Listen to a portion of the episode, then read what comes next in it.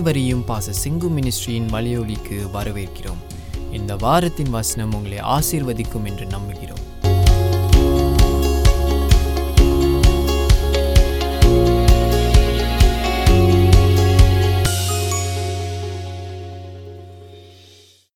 எனக்கு ஒத்தாசை வரும் பர்வதங்களுக்கு நேராக என் கட்டளை ஏறடி. வானத்தையும் பூமியையும் உண்டாக்கின கர்த்தரிடத்திலிருந்து எனக்கு ஒத்தாசை வரும். உன் காலை தள்ளாட ஒட்டார், உன்னை காக்கிறவர் உறங்கார். இதோ, இஸ்ரவேலை காக்கிறவர் உறங்குகிறதும் இல்லை, தூங்குகிறதும் இல்லை. கர்த்தர் உன்னை காக்கிறவர். கர்த்தர் உன் வலது பக்கத்திலே உனக்கு நிழலாயிருக்கிறார். பகலிலே வெயிலாகிலும் இரவிலே நிலவாகிலும் உன்னை சேதப்படுத்துவதில்லை. கர்த்தர் உன்னை எல்லா தீங்குக்கும் விலக்கி காப்பார். அவர் உன் ஆத்மாவை காப்பார். கர்த்தர் உன் போக்கையும் உன் வரத்தையும் இது முதற்கொண்டு என்றைக்கும் காப்பார். ஆமென். Praise God. அடுத்த இன்னொரு சங்கீதம் படிப்போம். அடுத்த சங்கீதம் 122. கர்த்தருடைய ஆலயத்துக்கு போவோம், வாருங்கள் என்று எனக்கு அவர்கள் சொன்ன போது மகிழ்ச்சியாய் இருந்தேன். எருசலேமே, உன் வாசல்களில் எங்கள் கால்கள் நிற்கலாயிற்று. எருசலேம் இணை விசைப்பான நகரமாய் கட்டப்பட்டிருக்கிறது. அங்கே இஸ்ரவேலுக்கு சாட்சியாக கர்த்தருடைய ஜனங்களாகிய கோத்திரங்கள் கர்த்தரின் நாமத்தை ஸ்தோத்தரிப்பதற்கு போகும். அங்கே தாவீதின் வம்சத்தாருடைய சிங்காசனங்களாகிய நியாயாசனங்கள் வைக்கப்பட்டிருக்கிறது. எருசலேமின் சமாதானத்துக்காக வேண்டிக் கொள்ளுங்கள். உன்னை நேசிக்கிறவர்கள் சுகித்திருப்பார்களாக. உன் அலங்கத்துக்குள்ளே சமாதானமும் உன் அரண்மனைக்குள்ளே சுகமும் இருப்பதாக. என் சகோதரர் நிமித்தமும் என் சிநேகிதர் நிமித்தமும் உன்னில் சமாதானம் இருப்பதாக என்பேன். எங்கள் தேவனாகிய கர்த்தரின் ஆலயத்தின் நிமித்தம் உனக்கு நன்மையுண்டாக தேடுவேன். ஆமென். ஆமென். Praise God. ஸோ அந்த ரெண்டு அற்புதமான சங்கீதங்கள் நீங்கள் படிக்கணும். 121 எல்லாருக்கும் தெரிஞ்சது. எனக்கு ஒத்தாசை வரும் பர்வதங்களுக்கு நேராக என் கண்களை ஏறெடுக்கிறேன். அப்போ சங்கீதக்காரன் என்ன சொல்லுகிறான்? இந்த பூமிக்குரிய காரியங்கள் மாத்திரம் அல்ல, பரலோக காரியங்களை நாம் நோக்கி பார்க்கிறோம். We need to put our eyes before God என்கிறதை பார்க்கிறோம். ஸோ எனக்கு ஒத்தாசை வரும் பர்வதங்கள் அப்படின்னு பார்க்கும்போது ஹெல்ப்ஸ், நம்மளுடைய உதவி, அவர் help comes from the Lord. So அது உதவி எங்கேருந்து வருகிறது? பர்வதம், தேவ பர்வதம். அப்போ தேவ பர்வதம் என்பது பரலோகத்தை குறிக்கிறது, கடவுள் இருக்கிற இடங்களை குறிக்கிறது. நமக்கு இன்னும் ஸ்பெஷலாக தெரியும் எப்படின்னா, இயேசு அங்கே போயிருக்கிறார், பிதாவோடு இருக்கிறபடினால அந்த இடம்தான் நமக்கு பர்வதம், தேவ பர்வதம். அந்த தேவ பர்வதம் என்பது தேவனுடைய ஆட்சி நடக்கிற இடம், அங்கிருந்து அவருடைய ஆணைகள் பிறப்பிக்கப்படுற இடம். ஸோ எனக்கு ஒத்தாசை வரும் பர்வதங்களுக்கு நேராக என் கண்களை ஏறெடுக்கிறேன். இதில் என்னன்னா, இப்போ நம்ம இயற்கையான கண்கள், அவர் நேச்சுரல் ஐஸ், நம்ம என்ன பண்ண முடியாது, ஏறெடுக்கிறோம். ஆனால் பார்க்க முடியுதா? பார்க்க முடியல. அப்ப கண்களுக்கு பின்னால நம்ம, அதாவது நம்ம பார்வைக்கு பின்னால the invisible God, கடவுளை பார்க்க முடியாது. It's invisible but he is there, we know that. So நமக்கு என்ன தெரிகிறதுனா, பூமியில பார்க்கிற காரியங்கள் மட்டும் நிஜம் இல்லை, பார்க்காத காரியங்களும் உண்டு. அதுல குறிப்பாக தேவன், பரலோகம், இதெல்லாம் உண்டு. ஸோ நம் கண்களை ஏறெடுக்கிறோன்னா என்ன அர்த்தம்? நம்ம கண்ணு வந்து எவ்வளோதான் போய் வானத்தை நோக்கி பார்த்தாலும் கடவுள் தெரிவாரா? தெரிய மாட்டார். அப்போ நம்முடைய கண்களை, நான் கண்களை ஏறெடுக்கிறேன், my eyes are lifted up to God அப்படின்னு பார்க்கும்போது the only thing we can think of is spiritual eyes, நம்மளுடைய ஆவிக்குரிய கண்கள். அப்படின்னா we try to understand, try to see who God is. And the best place to see is of course the cross. இயேசு சிலுவையில் அடிக்கப்பட்டு உயர்த்தப்பட்டிருக்கிறார். அப்ப உயர்த்தப்பட்டிருக்கிறார், பரலோகத்தில் இருக்கிறார். சிலுவை தான் அவர் பரலோகத்துக்கு போற வழி, அந்த பர்வதத்துக்கு போற வழி. So when on earth he was on the cross. So அந்த சிலுவை நோக்கி நம்ம பார்க்கும்போது நம்ம என்ன தெரிஞ்சுக்கிறோம்? கர்த்தர் மரணத்தை ஜெயிச்சிருக்கிறார். மரணத்தை ஜெயிக்கிறதுக்காக தான் அவர் பூமிக்கு வந்து மனிதனாக பிறந்து அவர் எல்லாவற்றையும் செய்திருக்கிறார் என்று பார்க்கிறோம். அப்ப he is lifted up. கீழே கூட சிலுவைக்கு கீழே வந்து மரியாள் நின்னாங்க, யோவான் நின்னாரு, அவங்களும் என்ன செய்யணும், கண்களை ஏறெடுத்து பார்க்கணும். ஸோ அது போல நம்மளும் பார்க்குறோம். Of course we don't have to go back to Jerusalem, but we are there. ஒரு வகையில் நாமும் அங்கே இருக்கிறோம். ஏன்னா மரியாள் ரெப்ரசன்ட் த சர்ச், நம்ம அங்கே இருக்கிறோம். ஏன்னா அவங்களும் நம்மளை போல அவங்களும் ஆரம்பத்தில் ஒன்றும் விளங்கலை, சிலுவையில் தொங்கி கொண்டிருக்க ஒரு கடவுள்னு தெரியாது. அப்பயும் அவங்க என்ன பண்றாங்க, ஏறெடுத்து பார்க்குறாங்க. குறிப்பா யோவானை பத்தி சொல்லும் போது அவன் ஏறெடுத்து பார்க்கிறான், கடைசி வரைக்கும் இருந்தான். So they represent us. அதுக்கப்புறம் பார்த்தீங்கன்னா எல்லாம் ஓடி ஒளிகிறான், முடிஞ்சிச்சு, இயேசு எல்லாம் முடிந்ததுன்னு தலை சாய்க்கிறார். ஆனா அவர் எங்க போறார், தேவனுடைய பிதா கிட்ட போறார். அதான் அந்த சிலுவையிலிருந்து அவர் பரலோகம் போகிறார். அஃப்கோர்ஸ் மரணத்தை ஜெயிக்கிறார், இடையில மரணத்தை தன்னுடைய மரணத்தினால ஜெயிக்கிறார், பரலோகம் போகிறார். ஸோ இதுதான் why we are lifting up our eyes, because something happened from earth to heaven. So நம் கண்களை நாம் என்ன செய்கிறோம், ஏறெடுக்கிறோம். வானத்தையும் பூமியும் உண்டாக்கின கர்த்தரிடத்திலிருந்து எனக்கு ஒத்தாசை வரும். மனுஷனுடைய ஒத்தாசை ஹெல்ப் எங்கிருந்து வரும், வானத்தையும் பூமியும் உண்டாக்கின கடவுள். ஸோ கிறிஸ்து பார்க்கிறோம், அவர் சொல்றாரு, யோவான் சொல்றாரு காஸ்பல் ஆஃப் ஜான்ல, உண்டானது ஒன்றும் அவரை அல்லாமல் உண்டாகவில்லை. He created all things. So he is the creator. வானத்தையும் பூமியையும் உண்டாக்கின தேவன். ஜெனசிஸ்ல பார்க்கலாம், ஆதியாமத்தின் புத்தகம் 1ஆம் அதிகாரத்துல பார்க்கலாம். எனக்கு அவரிடத்திலிருந்து ஒத்தாசை வரும். Our helps is not based on, பூமியில நிறைய பேர் தத்தளிக்கிறாங்க, நியூஸ்லாம் பார்க்கும்போது பலவிதமான சம்பவம் இருக்கு.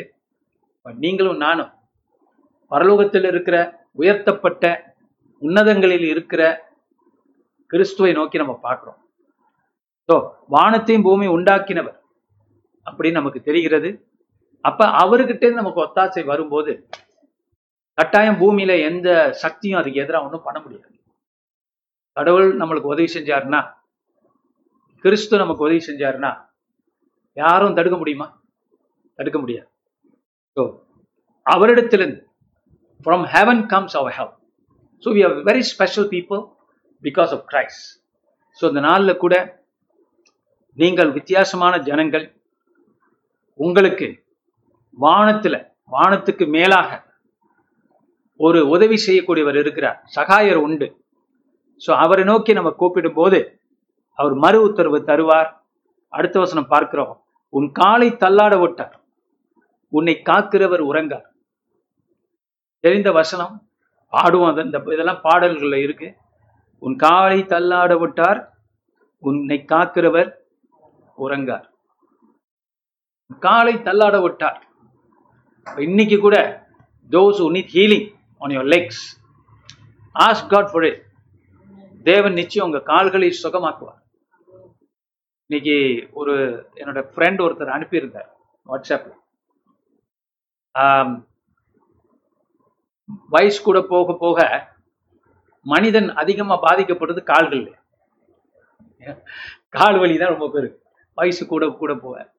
அதுக்கு அவர் என்ன சொல்றாருன்னா, மருத்துவர்கள் என்ன சொல்றாங்களா, அந்த மாதிரி விடாதபடிக்கு முன்னமே நடக்கணும், எக்ஸசைஸ் பண்ணணும், வாக்கிங் பண்ணணும், அதோட சேர்த்து கர்த்தரை நம்பணும். அல்லேலூயா. ஸோ வாக்கிங் போயிட்டு பழகிட்டு இருந்தாதான் அந்த கால் என்ன ஆகும், அந்த அந்த ஸ்ட்ரென்த் அப்படியே இருக்கும். வயசு கூட ஆகிறவங்களுக்கு பார்த்தீங்கன்னா அந்த ஸ்ட்ரென்த் போயிடும். அதனால ரொம்ப பேர் தவிக்கிறாங்க, ரொம்ப தூரம் போக முடியாது, நடக்க கஷ்டப்படுறாங்க. ஸோ அதுக்கு என்ன வழி, உன் காலை தள்ளாட விட்டார். நம்புங்க, வசனத்தை நம்புங்க. இயேசு பார்த்தீங்கன்னா, ஆண்டவர் பார்த்தீங்கன்னா, அவருக்கும் இந்த வசனம், பூமியில பூர்ண மனுஷனா அவர் வந்ததுனால இந்த வசனம்லாம் அவருக்கும் பொருந்தும். அவர் பாருங்க, அவர் ஜெபிக்கும் போது என்ன பண்றார், பிதாவை நோக்கி ஜெபிக்கிறார்.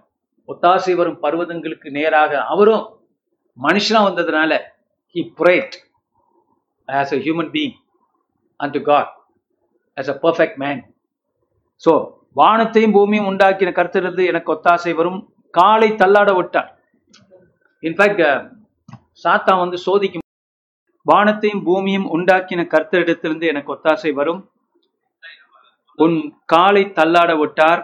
அப்ப காலை தள்ளாட விட்டார் என்பது எதை ஞாபகப்படுத்துதுன்னா, சாத்தான் இயேசு இடத்துல வந்து உன் பாதம் கல்லில் இடராதபடிக்கு உன்னை கைகளில் ஏந்தி கொண்டு போவார்கள் அப்படின்னு Satan will come to Jesus and tempt him to jump down from the temple. அப்ப தேவாலயத்தின் உப்பரிகையிலிருந்து கீழே குதியும், உன் பாதம் கல்லில் இடராதபடிக்கு தேவதூதர்கள் உன்னை காப்பார்கள் என்கிற வசனத்தை சாத்தான் யாருக்கு சொல்லுவான்? இயேசுக்கு சொல்லுவான், ஆண்டவருக்கு.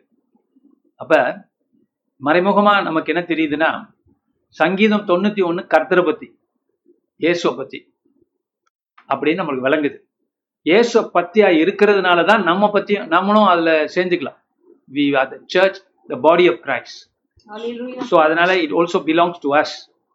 இந்த இடத்துல அதே தான், இந்த வசனம் பூரணமாய் கிறிஸ்துவை குறிக்குது. ஆனா நம்ம கிறிஸ்துக்குள்ள இருக்கிறதுனால நமக்கும் அது வந்து பலனாய் மாறுகிறது. So it becomes a promise to us. So நமக்கும் இது வருகிறது. உன் காலை தள்ளாட விட்டார், உன்னை காக்கிறவர் உறங்கார். 3 நாள்ல ஆண்டவர் என்ன பண்ணிட்டார்? இயேசு உயிரோட எழுப்பிட்டார். காக்கிறவர் உறங்கல். Just for 3 days, so that death can be defeated, and God raised him from the dead. Father raised him from the dead. Or you can say he raised him himself from the dead, because he is God. So கர்த்தர், இப்படிப்பட்ட தெய்வத்துக்கிட்ட நம்ம வந்திருக்கிறோம். மரணத்தை ஜெயிச்சவர், காலை தள்ளாட விட்டார், காக்கிறவர், பிசாசை நிர்மூலமாக்கி நம்மளை விடுதலை பண்றவர் நம்மோடு இருக்கிறார், வியாதிகளை சுகமாக்குகிறவர் நம்மோடு இருக்கிறார். இதோ இஸ்ரவேலை காக்கிறவர் உறங்குவதும் இல்லை, தூங்குகிறதும் இல்லை. கர்த்தர் உன்னை காக்கிறவர், கர்த்தர் உன் வலது பக்கத்திலே உனக்கு நிழலாய் இருக்கிறார். ஆமென். கர்த்தர் நம்முடைய வலது பக்கத்திலே நிழலாய் இருக்கிறார். பகலிலே வெயிலாகிலும் இரவிலே நிலவாகிலும் உன்னை சேதப்படுத்துவது இல்லை. ஸோ பகல்ல பாருங்க, பகல் வெயில். அப்ப இந்த படைப்பின் காரியங்கள், இரவிலே நிலவாகிலும், பகல் இரவு, வெயில் நிலவு, இது ரெண்டும் இங்க காணப்படுகிறது. இது ரெண்டு பாட்டும் நம்மளை பாதிக்காது. மீனிங், சூரியன் பார்க்கும்போது படைப்பை குறிக்குது, வெயில். There are people who die because of sunlight. அதிக வெப்பத்துல மறிக்கிறவர்கள் உண்டு. அந்த காலத்துல டெல்லி ஸ்ட்ரீட்ல ஆளுங்க சாவாங்க வெயில. அப்படிப்பட்ட காரியங்கள் உண்டு. அப்ப இயற்கை குறிக்கிறது இது. இயற்கைனால நம்மளுக்கு பாதிப்பு இருக்காது. பகல்ல நம்மளால பார்க்க முடியும். நம்ம பார்த்துக்கிட்டு இருக்கும் போது கூட நமக்கு பாதிப்பு வராது. ராத்திரில நம்ம தூங்கிட்டு இருப்போம், தூங்காத போதும் நமக்கு பாதிப்பு வராது. அது மட்டும் இல்ல, நிலவுன்னு சொல்லும் போதே ஆதி ஜனங்கள் எப்படி நினைப்பாங்கன்னா, இன்னும் சந்திரரோகி அப்படிமா, மைண்ட் பேதளிச்சு போகும். ஆதிவாசிகள் வந்து என்ன நினைப்பாங்க, நிலவுக்கும் அதுக்கும் சம்பந்தம் ஏதோ இருக்கு. அதை மூவிலெல்லாம் பார்க்கலாம். இந்த ட்ராக்குலா மூவி இல்லை, நிலவை காமிச்சு அப்புறம் ஓனாய் கத்துறது மாதிரிலாம் காமிப்பாங்க. அப்ப இந்த இரவுல தான் நிறைய தேவையில்லாத நினைவுகள், பாவங்கள், பயங்கள் எல்லாம் வரும். இப்போ இந்த இடத்துல பார்க்குறோம், அந்த நிலவும் சூரியனும், இரவும் சூரியனும் சந்திரனும் நம்மளை சேதப்படுத்தாது. தேவனால படைக்கப்பட்டது நம்மளை பாதிக்காது. அப்போ நீங்கள் இதில் வைரஸும் சேர்த்துக்கலாம். வைரஸ் நம்மளை என்ன பண்ணாது? பாதிக்காது. அந்த விசுவாசம் இருக்கும்போது இதெல்லாம் நமக்கு வேலை செய்யும். கர்த்தர் உன்னை எல்லா தீங்குக்கும் விலக்கி காப்பார். 1-2 இல்லை, எல்லா தீங்குக்கும். அவர் உன் ஆத்துமாவை காப்பார், your soul. ஏன்னா இந்த ஆத்மா ரொம்ப முக்கியம். your soul is very important. உங்க ஆத்மா தான் தேவனோடு சஞ்சரிக்க போகிறது until your resurrection. ஸோ இந்த ஆத்மாவை கர்த்தர் திடப்படுத்துகிறார், பலப்படுத்துகிறார். ஆத்மான என்ன? your mind, your emotions. So your thinking, all these can be stabilized by God when you trust him. கர்த்தர் உன்னை எல்லா தீங்குக்கும் விலக்கி காப்பார். ஒரு தீங்கு இல்லை. மனுஷன் பூமியில வாழ்ற வரைக்கும் பலவிதமான தீங்குகள் இருக்கு. அதில் எல்லாவற்றிலிருந்து நம்மளை காப்பார். 8வது வசனம், கர்த்தர் உன் போக்கையும் உன் வரத்தையும் இது முதற்கொண்டு என்றென்றைக்கும் காப்பார். கர்த்தர் உங்களுடைய போக்குவரத்தை, டிரான்ஸ்போர்ட்டேஷன், மூவ்மெண்ட்ஸ், இதெல்லாம் இப்போ பூமியில பாதிக்கப்பட்டிருக்கு.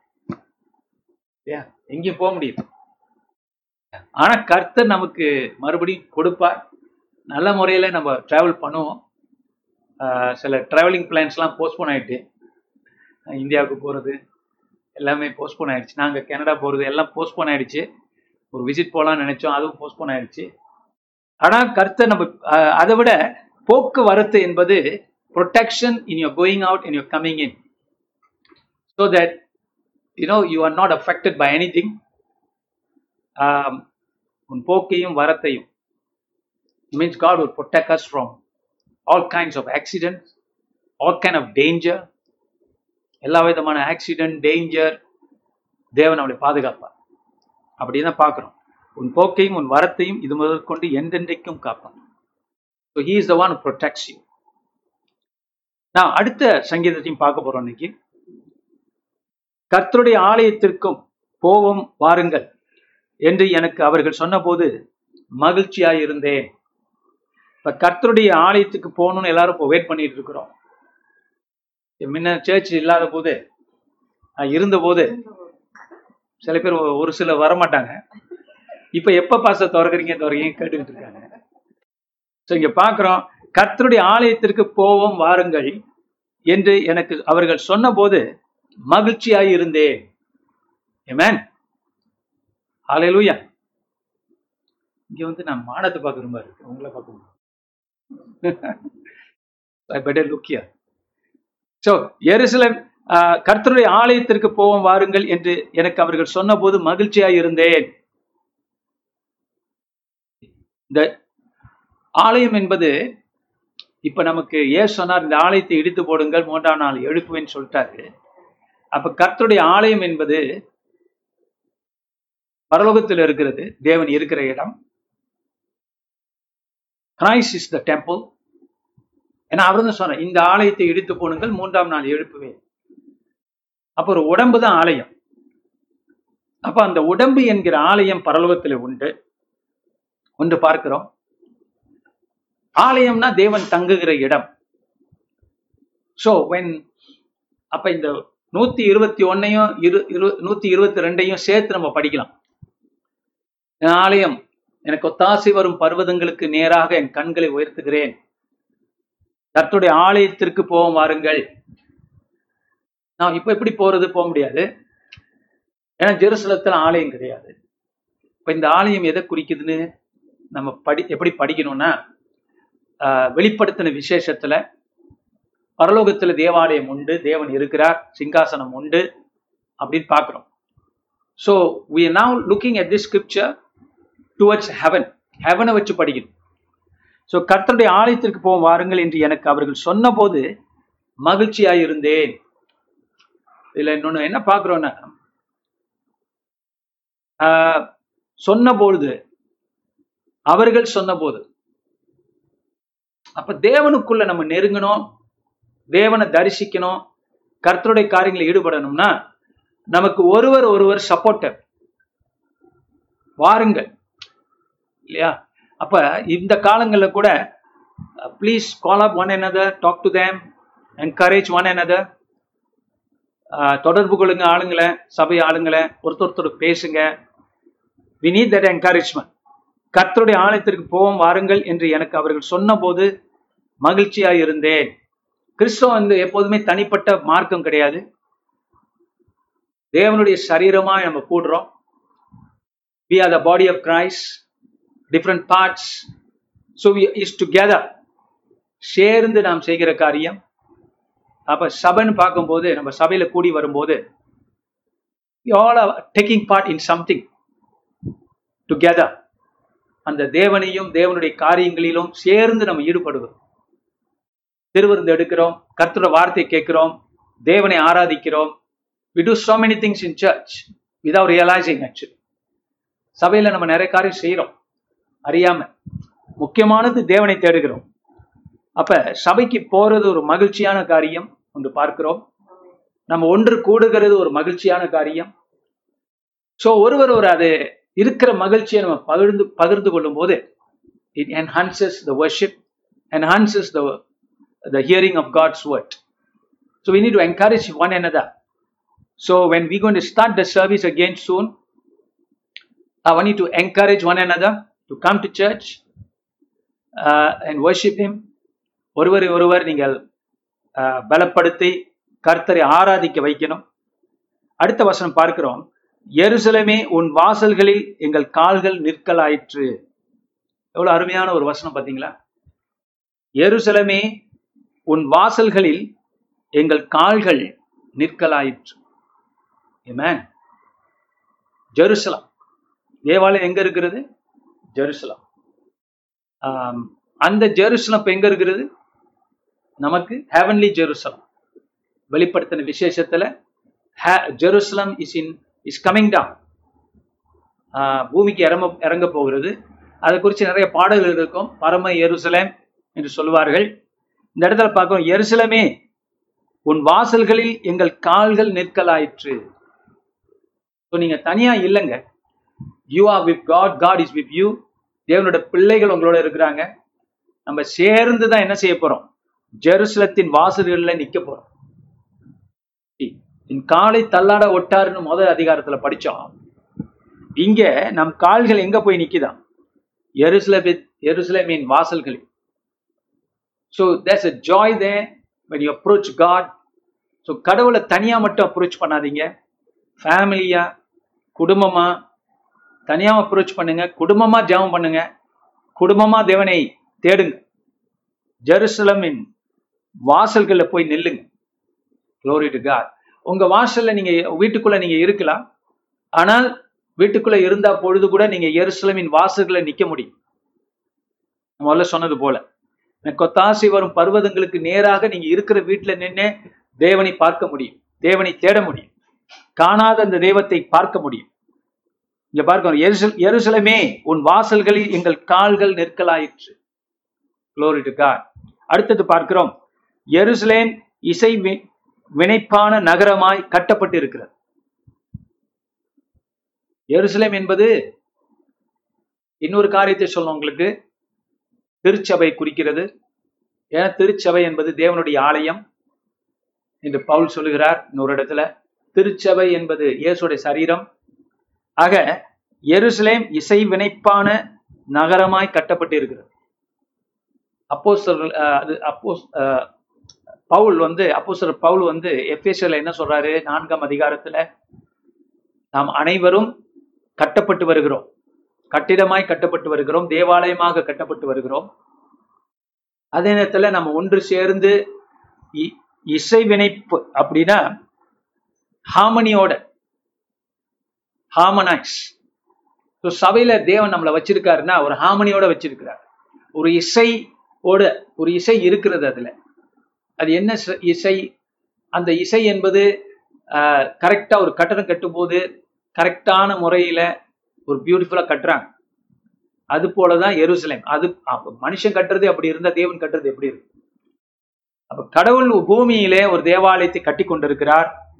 அதான் நம்ம சபை. சபை என்பது எருசலேம் என்பது. எருசலேம் இசைவினைப்பான நகரமாய் கட்டப்பட்டு இருக்கிறது. ஏன் அதுக்குரிய நிறைய வசனங்கள் இருக்கு. இன்னைக்கு நேரம் இல்லை போறதுக்கு, ஒரே மீட்டிங்கா இருக்கிறதுனால அதெல்லாம் இன்னொரு நாளைக்கு பார்ப்போம். Let's move on. அங்கே இஸ்ரவேலருக்கு சாட்சியாக கர்த்தருடைய ஜனங்களாகிய கோத்திரங்கள் கர்த்தரின் நாமத்தை ஸ்தோத்திரிப்பதற்கு போகும். எஸ், கோத்திரம் கோத்திரமா போய் தேவ சன்னிதானத்துல நிக்கிறாங்களாம். இதை நீங்க பரலோகத்துல பார்க்கலாம். வெளிப்படுத்தின விசேஷம் பரலோகத்தை காட்டுகிறது. அங்க கோத்திரம் கோத்திரமா போய் நிக்கிறாங்க, ஜனமா போய் நிக்கிறாங்க. சோ கிறிஸ்டியானிட்டி நம்ம ஒரு தனிப்பட்ட மார்க்கம் கிடையாது. Join together, call each other, pray. When the church starts, come together, bring people. ஜனங்களை பெருக்குவோம். இந்த இடத்துல பார்க்கிறோம், ஜனங்கள் கோத்திரங்களா வந்தாங்களாம். அப்ப கர்த்தரின் நாமத்தை ஸ்தோத்திரிப்பதற்கு. எதுக்காக? தேவ நாமத்தை ஸ்தோத்திரிப்பதற்கு. They came to worship the name of Christ. அங்கே தாவீதின் வம்சத்தாருடைய சிங்காசனங்கள் ஆகிய நியாயாசனங்கள் வைக்கப்பட்டிருக்கிறது. தாவீதின் சிங்காசனம் என்பது யாருடையது? இயேசுடையது. தாவீதின் வம்சம் அவர்தான். ஸோ தாவீதின் வம்சத்தாருடைய சிங்காசனங்களாகிய நியாயாசனங்கள் வைக்கப்பட்டிருக்கிறது, ஜட்ஜ்மெண்ட் உண்டு தேவனுடைய பரலோகத்துல. ஸோ இங்க பார்க்கிறோம், நம்ம பூமியும் பார்க்கிறோம், சபையை பார்க்கிறோம், பரலோகத்தையும் பார்க்கிறோம். இதெல்லாம் சம்பந்தப்பட்டிருக்கு இந்த காரியங்கள். அங்கே தாவீதின் வம்சத்தாருடைய சிங்காசனங்கள் ஆகிய, பாருங்க சிங்காசனங்கள் ரெண்டு போட்டு, சிங்காசனங்கள் ப்ளூரல்ல இருக்கு. ஸோ பல சிங்காசனங்கள் உண்டு பரலோகத்துல, ஒண்ணு மட்டும் இல்லை. நியாய தீர்ப்பு வந்து பல மாதிரி நடக்கும், தேவனோட பிள்ளைகளுக்கு ஒரு மாதிரி நடக்கும், அது ஒரு ஒரு நியாய தீர்ப்பு நடக்கும், தேவனை அறியாதவர்களுக்கு நியாய தீர்ப்பு நடக்கும், இது மற்ற மற்ற வெகுமதிகளுக்காக நியாய தீர்ப்பு நடக்கும், பல காரியம் உண்டு. அது யூத ராஜசிங்கம் இயேசு கிறிஸ்துதான் அடிக்கப்பட்ட ஆட்டுக்குட்டியாக சிலுவையில அடிக்கப்பட்டவராக சிங்காசனத்திலே அமர்ந்திருப்பார். ஸோ அதுல நாம் பங்கு பெறுகிறோம். We take part in that judgement. இதுல இன்னொன்னு என்ன கவனிக்கணும்னா, பைபிள் சொல்லுது நாமும் என்ன செய்ய போறோம், ஜட்ஜ் பண்ண போறோம். பைபிள் சொல்லுது இயேசோட சேர்ந்து நாமும் ஜட்ஜ் பண்ணுவோம். அது கற்பனை பண்ண முடியாத காரியங்கள்லாம் இருக்கு. நான் நினைக்கிறேன் பிசாசுகளையும் கொல்லாத ஆவிகளும் நம்ம ஜட்ஜ் பண்ண போறோம், ஒரு நியாய தீர்ப்பு கொடுக்க போறோம், அது பரலோகத்துல. அதை இங்க பார்க்கிறோம், தாவீதின் வம்சத்தாருடைய சிங்காசனங்கள் நியாயாசனங்கள் வைக்கப்பட்டிருக்கிறது. அடுத்ததுக்கு போவோம். எருசலேமின் சமாதானத்துக்காக வேண்டிக் கொள்ளுங்கள், எருசலேமின் சமாதானத்துக்காக வேண்டிக் கொள்ளுங்கள். சரி, நம்ம இப்ப பார்த்தோம்னா யுஎஸ் எம்பசி வந்து ஜெருசலம்ல வச்சுட்டாங்க, திறந்துட்டாங்க. இஸ்ரேல் வந்து 2-3 நாடுகளோட, முஸ்லீம் நாடுகளோட ஒப்பந்தம் பண்ணிட்டாங்க. என்ன பண்ண போறாங்க? அப்போ ஒரு சமாதானம் அந்த இடத்துல வந்துருக்கு. இப்ப ஜெருசலத்துடைய சமாதானத்துக்காக நம்ம ஜெபிக்கும் போது நிறைய பேர் அதை பார்த்துருக்காங்க, அவங்க வாழ்க்கையில ஆசீர்வாதம் வரும், ப்ராஸ்பரிட்டி வரும். ஸோ அதை மறந்துடாதீங்க உங்க ஜபங்கள்ல. ஜெருசலத்துக்காக ஆண்டவரே இஸ்ரேல் நாட்டில் சமாதானம் இருக்கட்டும், சிம்பிள் ஜபம். இஸ்ரேல் நாட்டில் சமாதானம் இருக்கட்டும், ஜெருசலத்திலே சமாதானம் காணப்படட்டும், இஸ்ரேல் நாட்டை நான் ஆசீர்வதிக்கிறேன், இப்படி சொன்னீங்கனாலே போதும். என்னாக போகுது? Prosperity will come to you. ஆபிரகாமை ஆசீர்வதித்தவர்கள் ஆசீர்வதிக்கப்படுறாங்க. ஸோ இது ஒரு சீக்ரெட், இதை சில பேர் செஞ்சு பெரிய பலன் அடைஞ்சிருக்காங்க. ஸோ எருசலேம் என்ன பண்ணுங்க, எருசலேமின் சமாதானத்துக்காக வேண்டிக் கொள்ளுங்கள், உன்னை நேசிக்கிறவர்கள் சுகித்திருப்பார்களாக. யாரெல்லாம் இஸ்ரேலோட இந்த பொலிட்டிக்கல் இஸ்ரேல் இப்ப சமாதானமா இருக்கிறாங்களோ அந்த நாடெல்லாம் பெட்டரா. யாரெல்லாம் இஸ்ரேலை எதிர்க்கிறாங்களோ எல்லாம் பிரச்சனையாகும், அது நம்ம ஹிஸ்டரியில பார்க்கணும். சரி, ஆனா நான் சொன்னேன்ல, எருசலேம் என்பது இப்ப சபை என்கிறதும் உண்டு. அப்ப எருசலேமின் சமாதானம்னா என்ன? சபையில சமாதானம். We need to pray for the peace in the church. Pavul சொல்றாருல, கிருபையும் சமாதானம் உங்களுக்கு வருவதாக சபைக்கு. அப்ப சபையில என்ன தேவை? சமாதானம் தேவை. சமாதானம் இருக்கும்போது பெரிய காரியங்களை செய்ய முடியும் கர்த்தருக்காக. அப்ப அது நம்ம எதார்த்தம் எடுத்துக்கூடாது, சர்ச் அப்படியே சமாதானமா இருந்துரும் அப்படி இல்லை. அப்படியே ஆண்டவர் ஜெபிக்க சொல்றாரு, ஏன்னா அது ஒரு போராட்டம் இருக்கு, நம்ம ஜெபிக்கணும். ஜெபிக்கும் போது சபையில சமாதானம் இருக்கும்போது தேவன் பெரிய காரியங்களை நம்ம மத்தியிலே செய்வார். அதான் இங்க பார்க்கிறோம், எருசலேமின் சமாதானத்துக்காக வேண்டிக் கொள்ளுங்கள் என்பது இஸ்ரேல் நாடை குறிக்கிறது, 2வது சபையை குறிக்கிறது. சரி, நம்ம சபை மட்டுமா? இல்ல, கிறிஸ்துவ உலகத்துக்கும் சமாதானம் தேவை. அதுக்காக நம்ம பொதுவாகவும் ஜெபிக்கலாம். இந்தியாவில் உள்ள சபைகள், சிங்கப்பூர்ல இருக்கிற சபைகள் சமாதானமா இருக்கட்டும் ஐயா ஆண்டவரே, அவங்க ஒவ்வொருத்தரும் சமாதானமா இருக்கட்டும், அவங்களுக்கு பிரச்சனை வேண்டாம் அப்படி சொல்லி கர்த்தருடைய சமாதானத்தை நம்ம விடுதலை பண்ணி கொண்டிருந்தோம் என்றால் நமக்கும் பலனுள்ளதா இருக்கும். ஜபத்தையும் கர்த்தர் கேட்பார். 8வது வசனம், என் சகோதரர் நிமித்தமும் என் சிநேகிதர் நிமித்தமும் உன்னில் சமாதானம் இருப்பதாக என்பேன். என் சகோதரர் நிமித்தம் என் சிநேகிதர் நிமித்தம் உன்னில் சமாதானம் இருப்பதாக என்பேன் என்றால் என்ன? நண்பர்கள் மத்தியிலே சமாதானம் செய்கிறவர்கள் பாக்கியவான்கள். ஏன் சொன்னார்ல, உறவினர்கள் மத்தியிலே சமாதானம் செய்கிறவர்கள் பாக்கியவான்கள். ஏன்னா நமக்கு இந்த சமாதானம் ரொம்ப முக்கியம். நம் உள்ளத்திலையும் தேவை, நம்முடைய வாழ்க்கையில தேவை, குடும்பத்தில் தேவை. நாம் பாருங்க, என் சகோதர நிமித்தம், என் சிநேக நிமித்தம் சமாதானம் அப்படின்னு சொல்ற, சமாதானம் வேணுங்கிற அவங்களுக்காக. சோ நீங்க என்ன செய்யணும், உங்க குடும்ப பிரச்சனைகள், சொந்தக்காரர்கள் பிரச்சனைகள், உறவினர் பிரச்சனையை குறைக்கணும். அல்லேலூயா. அவங்க ஏதோ அடிச்சுக்கிட்டோம் அப்படின்னு விட்டுட்டீங்கன்னா இல்லையா, அது இன்னும் ஒர்ஸ்ட் ஆகி ஒரு நாள் நம்மள்கிட்ட தான் வரும் திருப்பி. அதனால நம்ம என்ன பண்ணலாம், ஒருத்தருக்கு ஒருத்தர் பரவாயில்ல சிஸ்டர், பரவாயில்லம்மா, பரவாயில்ல மாமா, பரவாயில்ல சித்தப்பா அப்படின்னு சொல்லி அவங்கள நம்ம சமாதானத்தை நம்ம ரிலீஸ் பண்ணோம்னா, சமாதானம் செய்கிறவர்கள் பாக்கியவான். கர்த்தர் உங்களை உயர்த்துவார். அல்லேலூயா. சிலத்துல சில விஷயத்த நம்ம விட்டு கொடுக்கலாம். நம்ம தான் ரைட்டு அப்படின்னு நம்ம சண்டை போட வேண்டிய அவசியம் இல்லை. சில காரியத்தை சமாதானமா போயிட்டோம்னா கர்த்தர் அது வேற வகையில உங்களுக்கு தருவார். ஸோ அதனால நீங்க சமாதானத்துல பிரியமுள்ளவர்களா இருக்கணும். சில பேர் பாருங்க, எதுக்கு எடுத்தாலும் சண்டை, இதுக்கு சண்டை, அதுக்கு சண்டை, இதுக்கு பிரச்சனை, அதுக்கு பிரச்சனை. அப்ப அந்த மாதிரி ஆபீஸ்லயோ அந்த மாதிரி வீட்டிலேயோ சஞ்சரிப்பதே கஷ்டமா இருக்கும்.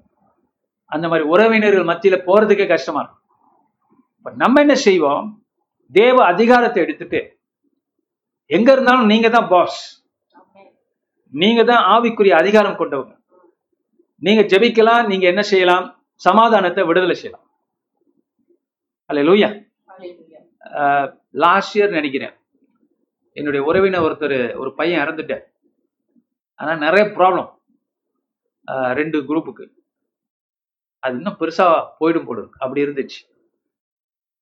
நான் கொஞ்சம் ஈடுபட்டேன், அது பெரிய தோண்ட அது என்ன, அவன் இவங்களை சொல்ல, அவங்க இவங்க சொல்ல, பிளாக் கீழே எல்லாம் பெரிய கூட்டம், பெரிய அவங்களுக்குள்ள பெரிய சலசலப்பு.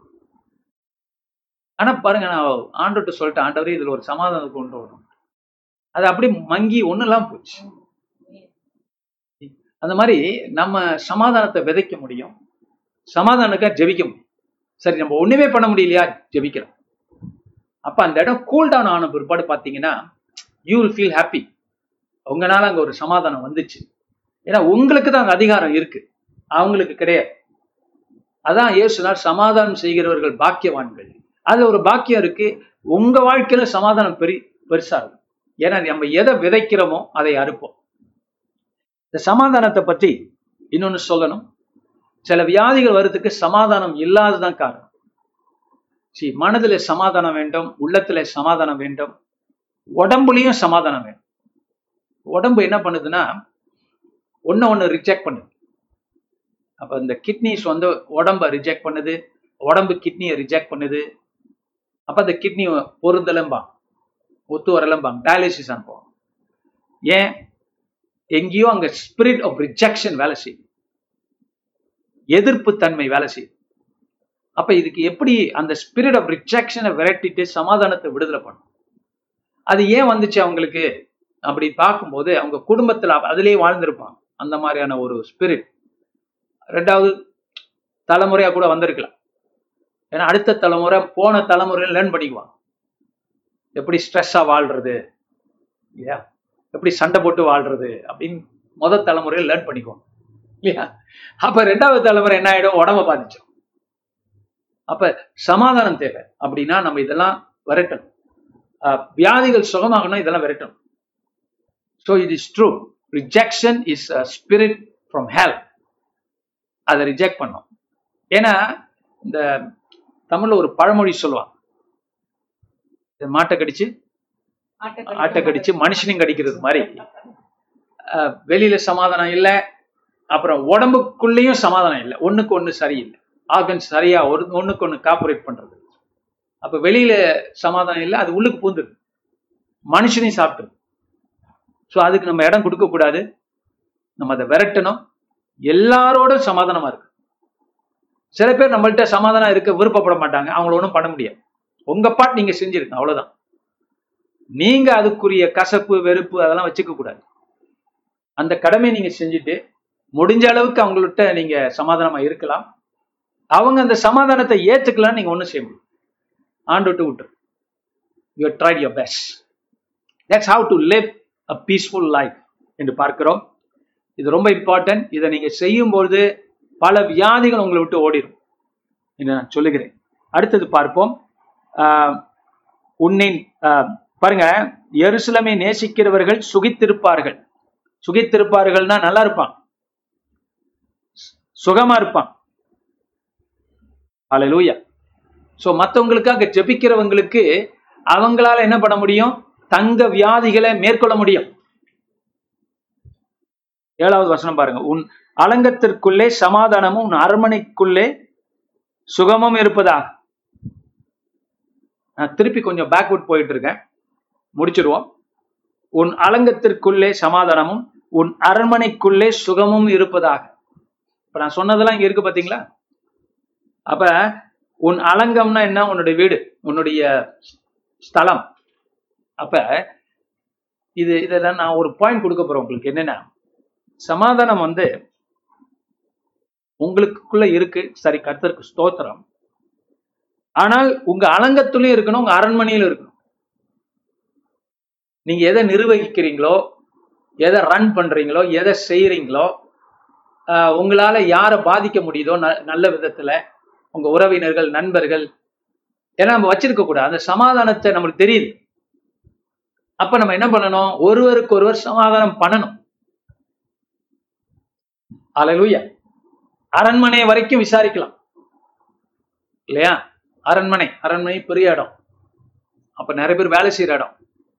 சோ ஆபீஸ்ல, வீட்டுல, you can be the source of peace between people. அப்ப என்ன ஆகும்? அந்த இடம் ரொம்ப ரம்யமா மாறிடும். இப்ப பாருங்க, நமக்கு தெரியுது. அப்ப நம்ம பாக்குறோம், உறவினர்கள் ஏதோ அடிச்சுக்கிறாங்க, சரி சாவட்டோம்னு விட்டோம்னா, புத்தியே இருக்காது, இவங்க எப்படிதான் பண்ணிக்குவாங்க விட்டோம்னா என்ன ஆகுது? ஆனா ப்ராப்ளம் என்னன்னா, நம்ம ஈடுபட்டா நம்மள அடிச்சிருவாங்க. அது ஒரு பிரச்சனை, நம்மளையும் இழுத்து விட்டுருவாங்க. அப்ப ஞானத்தோடு, அறிவோடு நாம் அதுல பங்கு பெறலாம். சும்மா இல்ல, தேவ ஞானத்தோடு நம்ம சமாதானம் பண்ணி அரண்மனையில, ஐ மீன்ஸ் மற்றவங்க மத்தியிலும். இது யார் செஞ்சிருக்கான்னு பைபிள்ல பாத்தீங்கன்னா யோபு செஞ்சிருக்கு.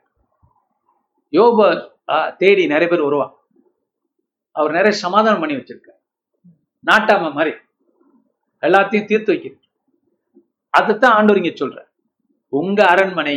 அப்ப உங்களுடைய அதிகாரம் செல்லக்கூடிய இடங்கள், உங்க பேச்சு எடுபடக்கூடிய இடங்கள், அந்த இடங்கள்ல நீங்க என்ன பண்ணணும்?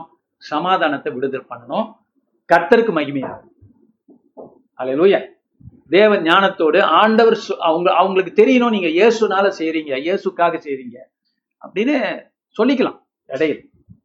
அப்ப அது ஒரு சாட்சியா இருக்கும். அடுத்தது சகோதரர்கள், நண்பர்கள் பார்த்துட்டோம். 9வது வசனம் முடிப்போம். எங்கள் தேவனாகிய கர்த்தரின் ஆலயத்தின் நிமித்தம் உனக்கு நன்மை உண்டாக தேடுவேன். என்ன ஒரு அற்புதமான வசனம் பாருங்க. எங்கள் தேவனாகிய கர்த்தரின் ஆலயத்தின் நிமித்தம். நம்ம ஏன் இதெல்லாம் செய்யறோம்? சமாதானம் பண்றோம், பலப்படுத்துறோம், மற்றவங்களை சுகப்படுத்துகிறோம். இந்த ஜெருசலம் என்பது தேவ நகரம், கட்டப்படுகிறது கர்த்தரால். தேவாலயம் என்பது தேவனுடைய ஆலயம், சரீரம், இயேசுவோட சரீரம். அந்த ஆலயத்தின் நிமித்தம் உனக்கு நன்மை உண்டாக தேடுவேன். அப்ப ஏன் நம்ம மற்றவங்களை நன்மை தேடுறோம்? அந்த தேவாலயத்தின் பொறுத்து, கர்த்தரை பொறுத்து, கர்த்தருடைய சரீரத்தின் நிமித்தம் நம்ம என்ன பண்றோம்? பலப்படுத்துறோம், ஒருத்தர் சுகப்படுத்துறோம் இல்லையா? அப்ப சில நேரத்துல வியாதிகள் வர்றதுக்கு இதான், எல்லா விஷயத்திலும் இல்லை, சில நேரங்கள்ல வியாதி வர்றதுக்கு இதான் காரணம். ஏன்னா நம்ம இயேசுவோட சரீரம். அப்ப நம்ம எங்கேயோ இயேசுவோட சரீரத்தை புண்படுத்துறோம், பாதிக்கிறோம். அப்ப ஆண்டவர் நம்மளுக்கு ஒரு சிக்னல் கொடுக்குறார் நம்ம உடம்புலயே. அது ஒரு காரணம். எல்லா நேரத்துலயும் இல்லை, சில நேரங்கள். ஸோ நமக்கு என்ன தெரிஞ்சுக்க, நம்ம எங்கேயோ நம்ம தேவனுடைய சரீரத்தை பாதிச்சிருக்கோம், தேவாலயத்தை பாதிச்சிருக்கோம். அதனாலயும் சம்டைம்ஸ் வியாதிகள் வருகிறது. அப்ப இதெல்லாம் கர்த்தர் நம்மோடு பேசுற காரியம். எங்கள் தேவனாகிய கர்த்தரின் ஆலயத்தை நிமித்தம் உனக்கு நன்மை உண்டாக தேடுவேன். தேடணும், அதுல ஒரு தேடுதல் வேண்டும். நான் நன்மை செய்யணுமே, என்ன செய்யலாம்? தேடும் போது கர்த்தர் காட்டுவார். நான் ஒருத்தருக்கு ஒருத்தர் நன்மை செய்யணும், மற்றவங்களுக்கு ஏதாவது பண்ணணும், ஏழைகளுக்கு ஏதாவது செய்யணும், உறவினர்கள் மத்தியில கர்த்தரோட சுவிசேஷத்தை கொண்டு போறதுக்கு நான் என்ன செய்யணும் தேடும் போது கண்டுபிடிக்கும். அப்ப ஆச்சரியமா இருக்கும், என்ன இந்த மாதிரி நான் நினைச்சேன் அப்படி ஆயிடுச்சு. கரெக்டா? இப்ப நம்ம இந்தியாவுக்கு அந்த ஃபண்ட்ஸ் அனுப்பும் போது நான் தேடினேன், ஆண்டவரே என்ன செய்யணும், எல்லாரும் செய்யறாங்க சபைகள்ல, சிங்கப்பூர்ல டாமிட்டரிக்கு பண்றாங்க, நம்ம என்ன செய்யலாம்னு சொல்லும் போது கர்த்தர் இந்தியாவில் நடக்கிற காரியத்தை கிளிக் பண்ணி விட்டார். ஸோ அது பாருங்க, தேடணும். அப்ப தேடும் போது கர்த்தர் எங்கேயாவது ஒரு காரியத்தை காட்டுவார், அதை நீங்க செய்யும் போது உங்களுக்கு தெரியும் ஆண்டவர் சொல்லிதான் நீங்க செஞ்சீங்க. இந்த உறுதி தேவனோட பிள்ளைகளுக்கு ரொம்ப இம்பார்ட்டன்ட். ஆண்டவர் என்னோட பேசினார், வசனத்தை படித்தேன், சர்ச்சில் பாஸ்டர் பேசினார், பைபிளை படித்தேன், எனக்கு கன்ஃபார்ம் ஆயிடுச்சு, நான் இதை செஞ்சேன் அப்படிங்கிறது உங்களுக்கு கிறிஸ்தவ வாழ்க்கையில நிறைய பலத்தை கொடுக்கும், ஸ்ட்ரென்த்தை கொடுக்கும். அப்போ ஆண்டவரோட நீங்கள் நடக்க ஆரம்பிக்கிறீங்க. அதனால தான் இந்த வசனங்களை, ரொம்ப சிம்பிளான வசனங்கள் உங்களை படிக்கிறது, உங்களுக்கு எக்ஸ்பிளைன் பண்ணியிருக்கிறேன், நீங்கள் திருப்பி திருப்பி இதை படிக்கலாம். எருசலேம் என்பது பவுல் சொல்றாரு, தேவனுடைய, நான் சொல்லிட்டேன் 3 இடத்துல சொன்னேன் உங்களுக்கு, ஜெருசலம் பிசிக்கல் ஜெருசலம் இருக்கு, ஸ்பிரிச்சுவல் ஜெருசலம் பூமியிலே நாம் தான், பரலோகத்துல பரம எருசலம். அந்த பரம எருசலமே ஆண்டவர் ஒரு இடத்துல, பவுல் ஒரு இடத்துல தாயாகிய பரம எருசலம்ங்கிற தாய்ங்கிற, ஏன்னா பரம எருசலம் தான் நம்மளை பிரசவிக்க பண்ணி பிறப்பித்திருக்கிற தாய் இல்லையா. அந்த தாய்ங்கிற வார்த்தை நம்ம கிறிஸ்டியானிட்டி ரொம்ப யூஸ் பண்ண மாட்டோம், ஆனால் பைபிள்ல இருக்கு பரம எருசலேமனுடைய தாய், ஏன்னா அதோட பிள்ளைகள் தான். அப்ப பரம எருசலேமின் பிள்ளைகள் தான் அப்படிங்கிற உணர்வோடு இதை படிக்கும் போது தேவன் உங்களோட பேச போறார். உங்களை அத்தனை பேரோடையும் வரப்போகிற 2-3 நாட்கள் தொடர்ந்து இந்த 2 சங்கீதத்தையும் படிங்க. இதுல இருந்தே கர்த்தர் உங்களோட நிறைய பேச போறார், ஆசீர்வதிக்க போறார், நான் நிச்சயமா சொல்றேன். So may God bless you.